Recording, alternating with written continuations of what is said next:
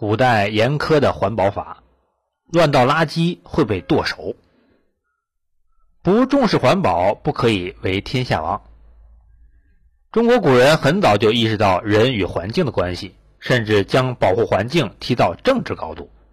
世界上最早的环保治国理念，便是战国时期赵国著名思想家荀子提出来的。他在《荀子·王志》中说：“在草木开花结果的时候，不能砍伐山林，践踏和破坏草木的生长。荀子将之称为圣王之治也。”比荀子大概早四百年的齐国上卿管仲便是环保专家。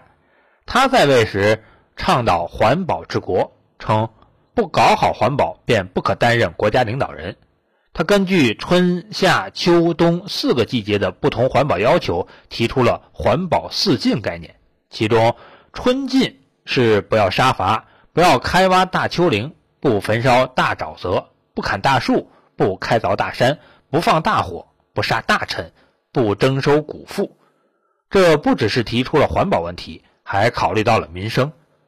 当时齐国能成为春秋五霸之首，与此不无关系。第二，舜设立世界上最早的环保部禹。国内有环保学者认为，舜所设立的禹是世界上最早的环保部，伯夷是最早的环保部长。伯夷的确是环保专家，他是治水专家大禹的得力助手。他发明了水井，保证人类饮用水源免受污染。他还是动物保护权威，即《汉书·地理志》中所说的“伯夷之禽兽”。禹作为环保机构被保留了下来，在周代编制更大，分工更细化，有山禹、川衡、临衡、泽禹等四个平行部门，通通。归地官司徒领导，其中山鱼的地位最高。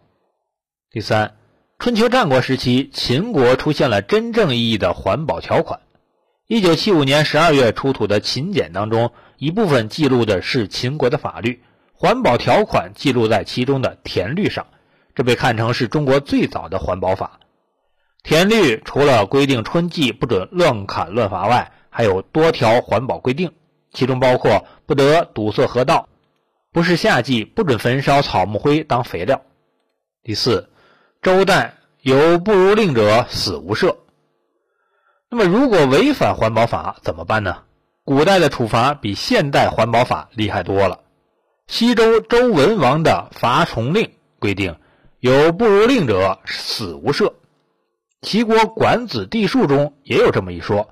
破坏封山行为是死罪，不得赦免。有违犯禁令的，左脚踏进，砍掉左脚；右脚踏进，砍掉右脚。这比伐虫令有过之而无不及。